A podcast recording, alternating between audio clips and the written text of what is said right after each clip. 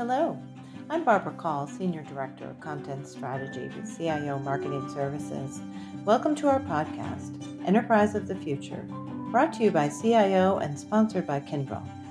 This podcast offers insights and actionable steps around transitioning into the future and how to create a strategy for navigating the journey.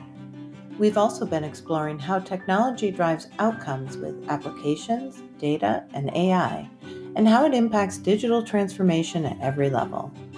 Welcome to Episode three, Enabling Smart Manufacturing with Real-Time Insights, where we'll offer insights and real-life experiences on how I T and business leaders can approach the complex convergence of data from physical assets and the digital world.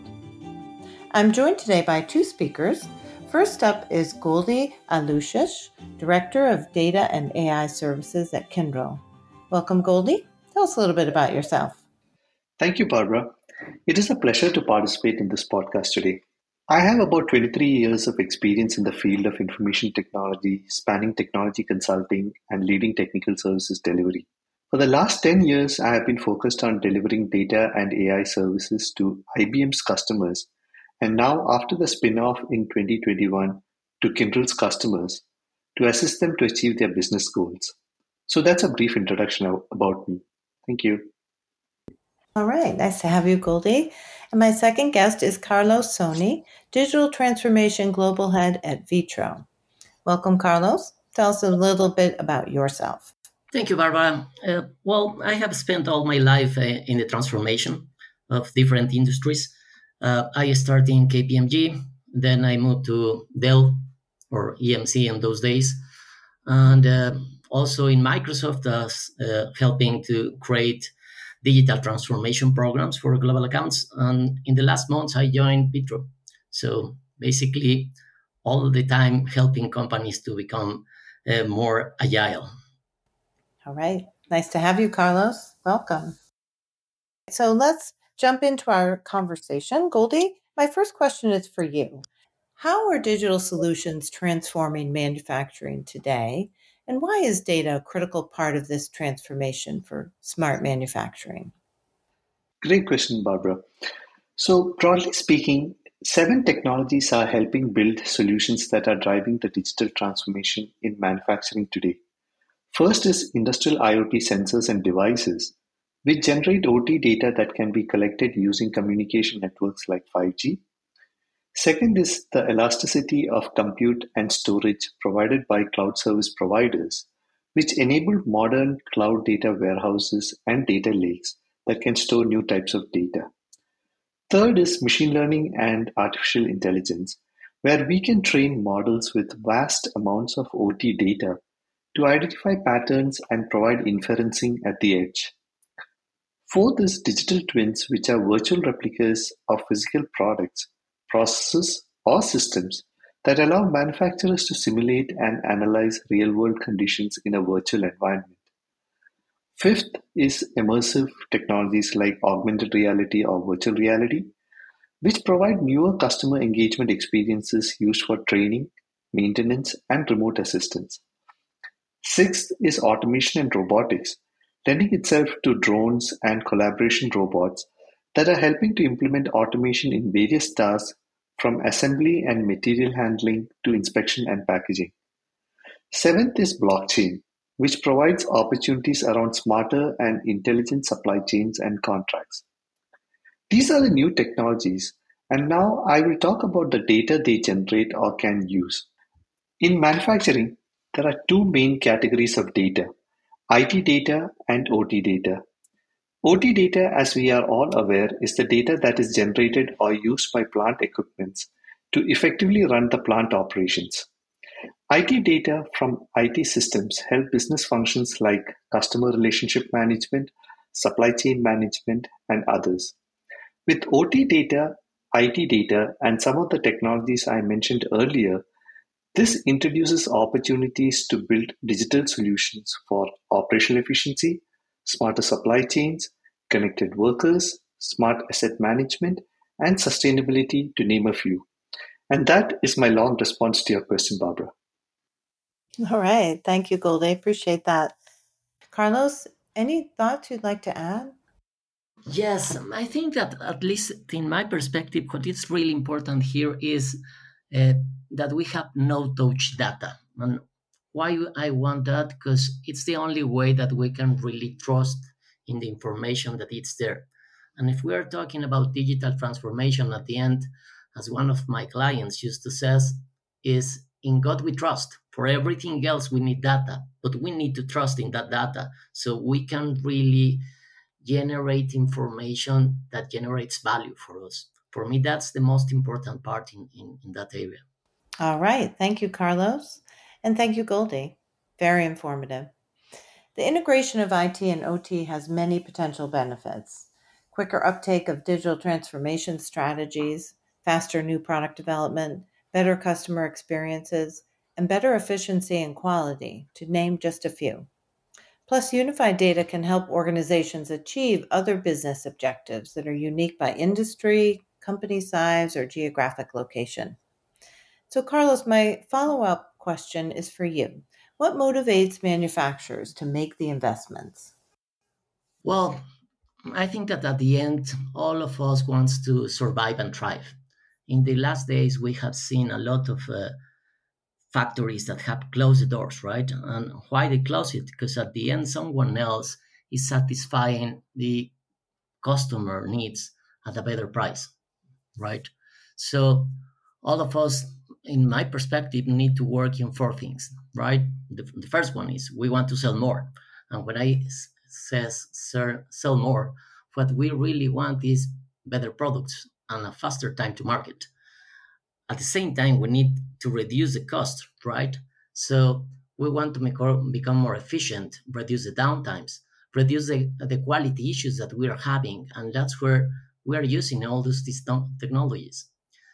At the same time, of course, that we want to be safer and a better place to work for our employees. So that's the third pillar that I think that it's important for us. And the fourth one is, at the end, the world has changed and we need to be more uh, sustainable, right? Reduce the impact to the planet. And again, that's a very important part that it's driving us to, to transform, in my perspective. Okay, thank you, Carlos. So I want to share some stats. Uh, according to a study of more than one hundred senior manufacturing professionals, only twenty-three percent have achieved more than a basic level of I T and O T convergence, and only forty-two percent agreed that their I T and O T visions are aligned. So part of this is because true convergence is no simple task. It requires changes such as reconfiguring rules, handling such issues as siloed processes, siloed experience, security, especially around IoT devices. And integrating the tech stack isn't simple. I T O T systems often use different platforms and programming languages. Many O T systems are legacy platforms with institutional knowledge slipping away. So, Carlos, my next question is for you. What are some of the key barriers that manufacturers must overcome in this transformation? Thank you, Barbara. Well, one of those is the people, right? I guess that what we are seeing right now is that there's a lot of rotation. Uh, people doesn't want to work really in manufacturing. It's not that uh, attractive for them. They want to make home office and, and the production is in the line, right? So you need to go to the factory. And at the same time, I guess that the experienced people that has been there for a long time is retiring. So uh, that's one of the challenge. The other one that is very important and needs to, to, to be addressed is that a lot of the big manufacturers has grown acquiring another companies. And that means that it's not easy to standardize what they have, right? And there's not the same line in any of the factories. And that's a big issue because at the end you want to connect them. So when you want to connect them, you need, as you were saying, to break those interoperability. And it's very complex if you don't have, for example, an O T network that will really uh, avoid the issues of uh, having the I T mix with the O T. Because, for example, you want the critical variables to be always alive. And of course that we have another uh, issue, that is that nowadays we need to really think about how we're going to uh, really set up our uh, footprint, right? Because the new world has changed and we need to decide where we want to really have the facilities to produce and how we are going to optimize our supply chain networks in order to be really resilient and be always in the markets that we want to, to be. All right. Thank you, Carlos. So Goldie, can you share what you've seen with Kyndryl customers? Sure, Barbara. So Carlos has raised some very valid points. In addition to this, what I've seen from my customer interactions are on the following points, right? The first barrier is around technology debt. So normally technology debt is a huge factor that can slow down adoption of new technologies, because you have to bring the baseline of the technologies to a certain compatibility perspective so that you can actually start on the next set of digital transformation initiatives. The second barrier would be around the complexity between the ownership of I T systems and O T systems within the organization design. Now, this normally is a challenge because both the uh, both the owners or the departments may have different strategies on how they are managing the system, the roadmaps, the for refresh cycles, maintenance, et cetera. So now how do you bring them, uh, not, not to add the other people and the process part of it, like, you know, what are the operational processes, maintenance cycles. So when you have to bring these two separate systems into an organization together to follow the same strategy, processes, and the training of people, that is a significant barrier that we hear about. Third barrier is around the availability and implementation of data lifecycle management and governance practices for I T and O T data. So how mature are the current data governance and data lifecycle practices today? And is it sufficient to extend into the O T space today? Or do we need to revisit the entire existing data governance and data management practices so that it is now encompassing for both the types of data? The fourth barrier would be around cybersecurity for the I T and O T systems, because considering threats like cyber attacks, ransomware attacks, this is a significant consideration for executives when uh, exposing their O T and data and systems, to understand how are they protected, because this is basically their uh, lifeline of their business, right, these systems.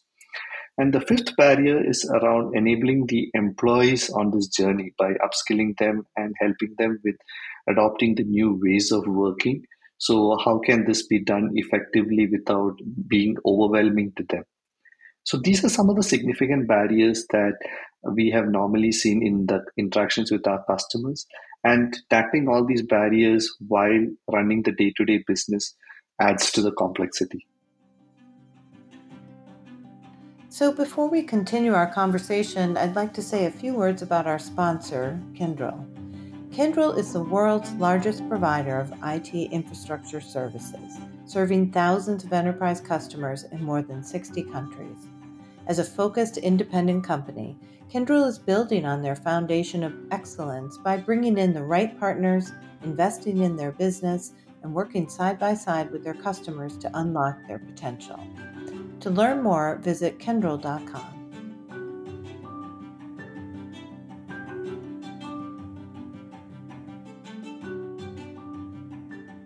All right, welcome back, everyone. We've been talking about the challenges of converging data. Now let's talk through some potential solutions for our listeners. Goldie, here's my question for you.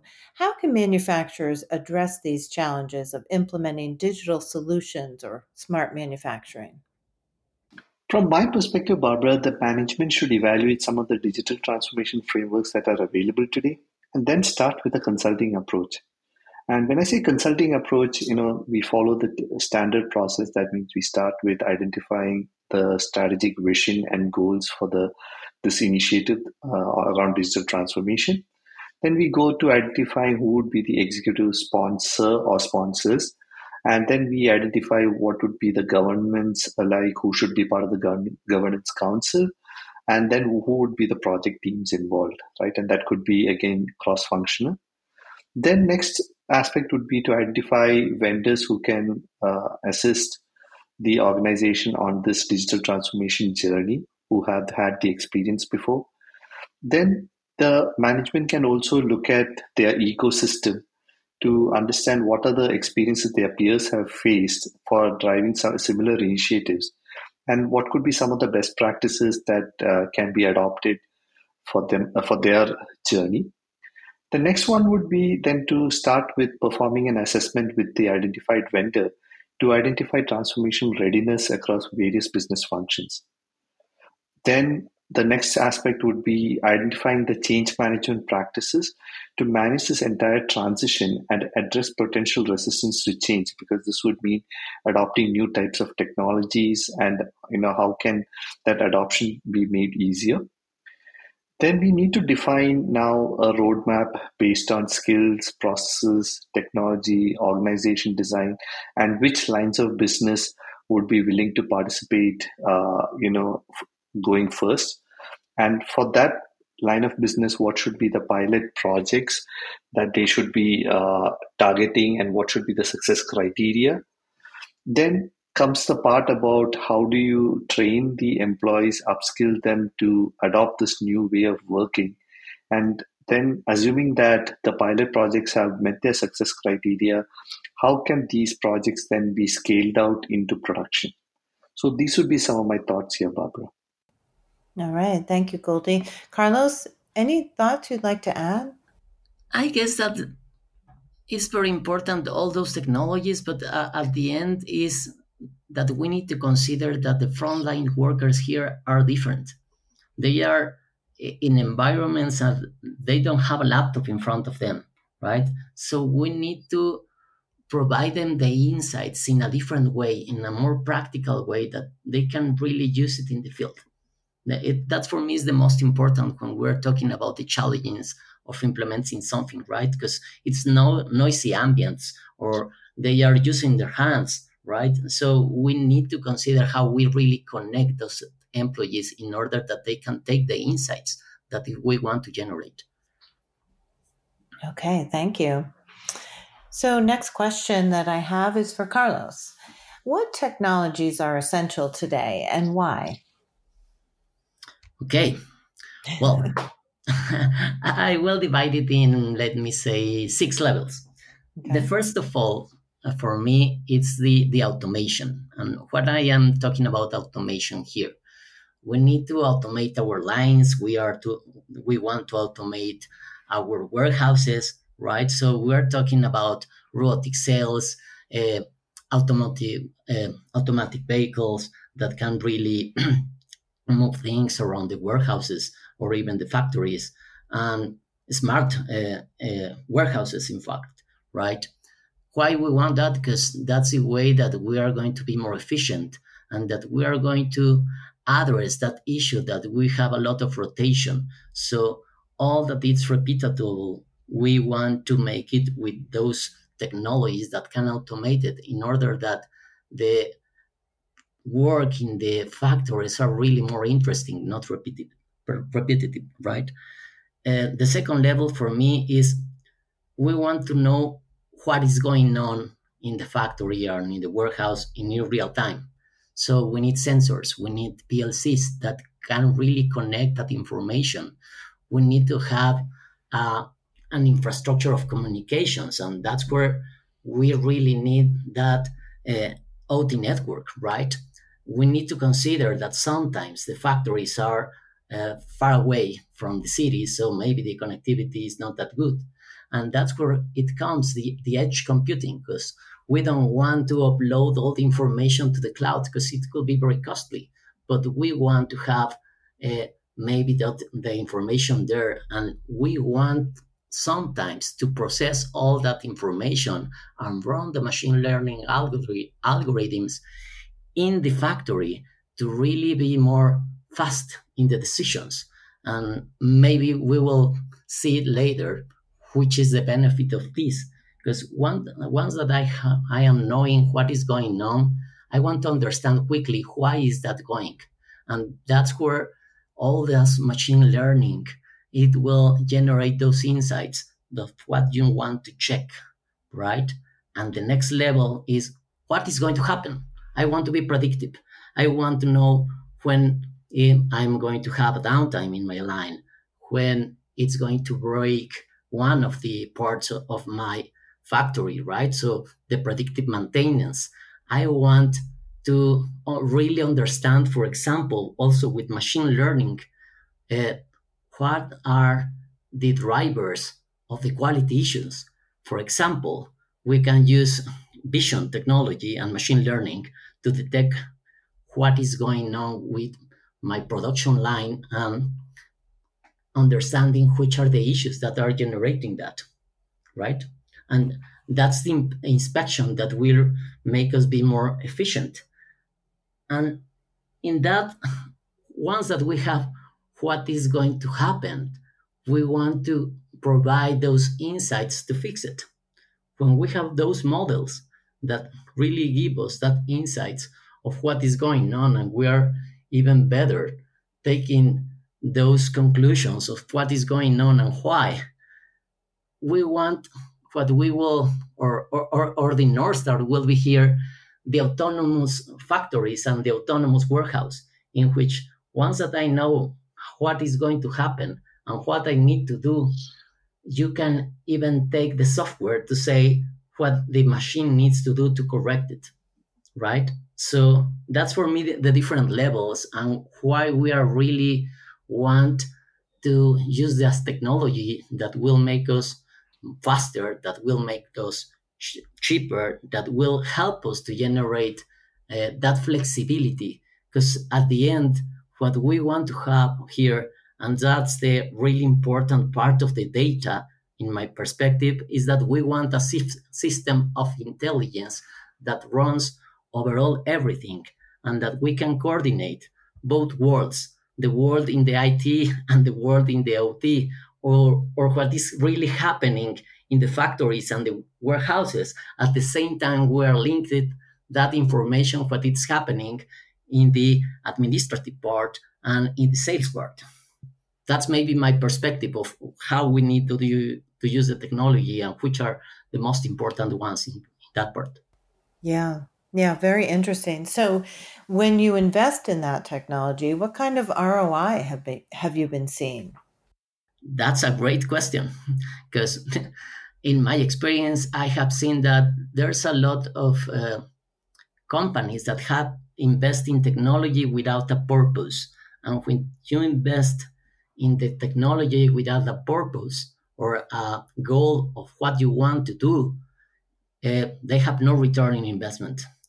When you really are very careful selecting which are the use cases, what you are really trying to fix in your supply chain or in your factory, you can see uh, very attractive uh, return on investments, right?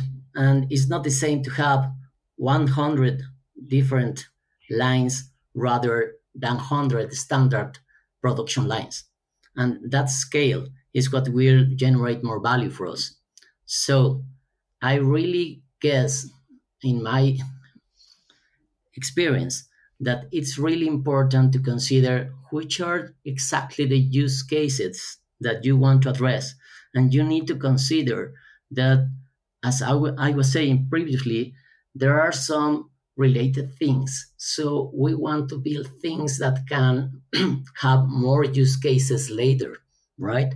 We need to become, first of all, connected. Then we want to really become predictive. And we will see returns in each of the steps. And it's really important for all the companies that we can really generate uh, success fast, right? If you are doing that pathway in the sales path, you can see uh, results faster. But when, when you are really trying to transform the operations and the manufacturing, it's like a hockey stick.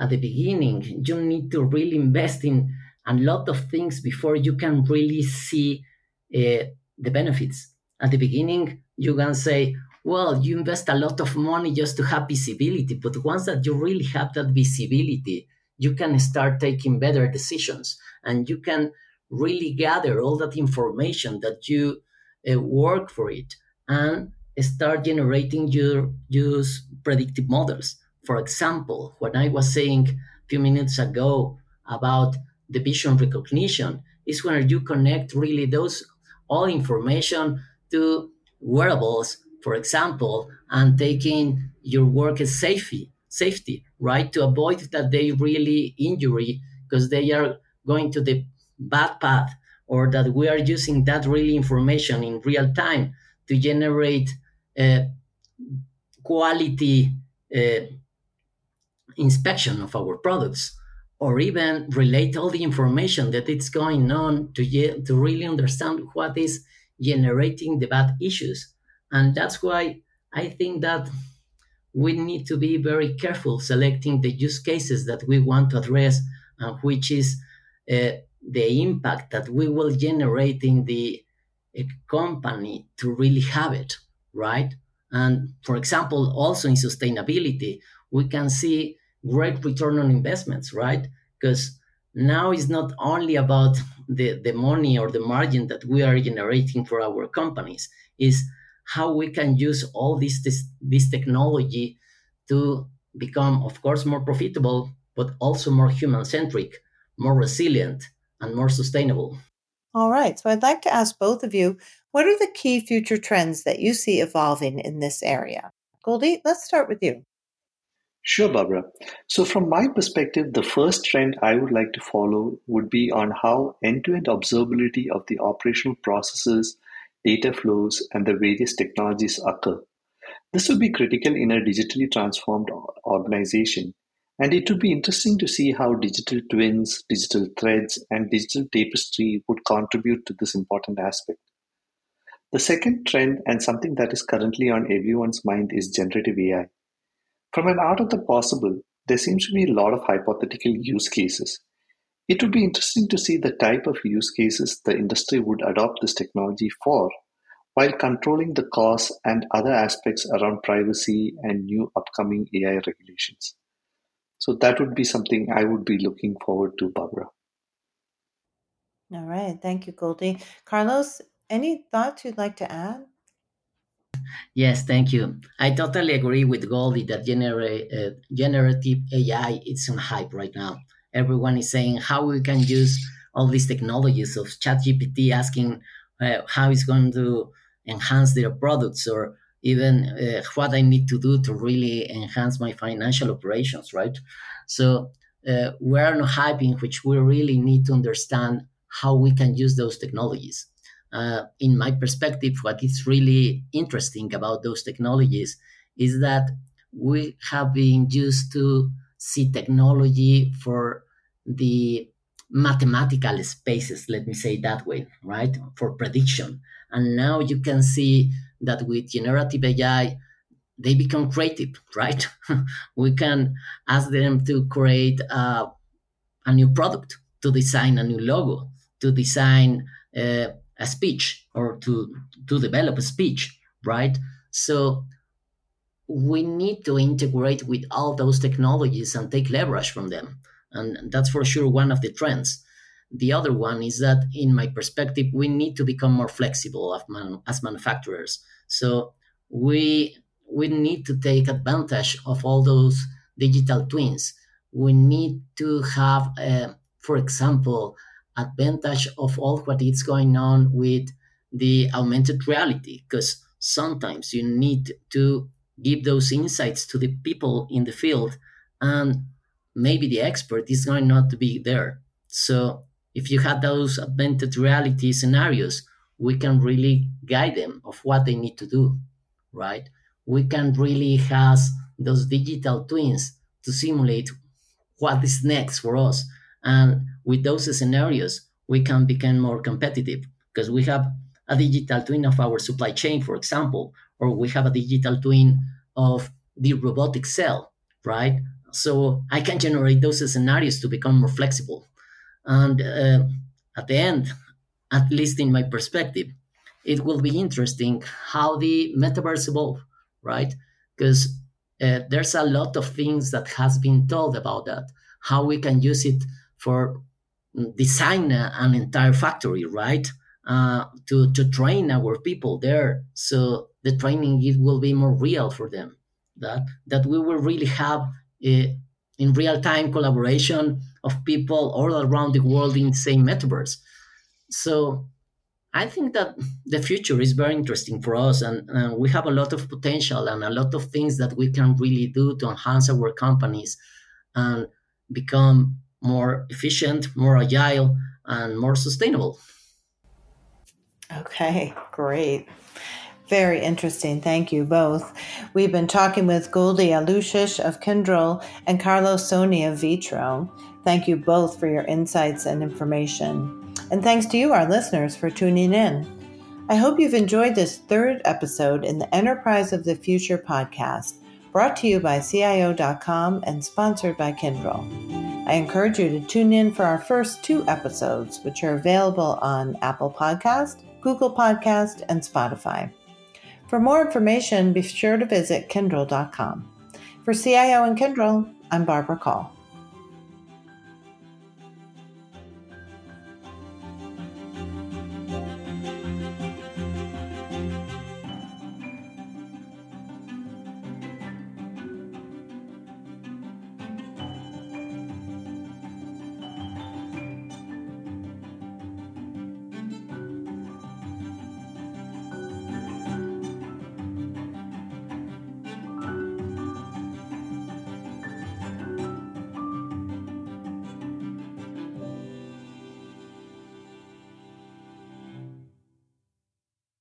This podcast has been produced by I D G Communications Incorporated, doing business as Foundry, in association with its sponsor, Kyndryl.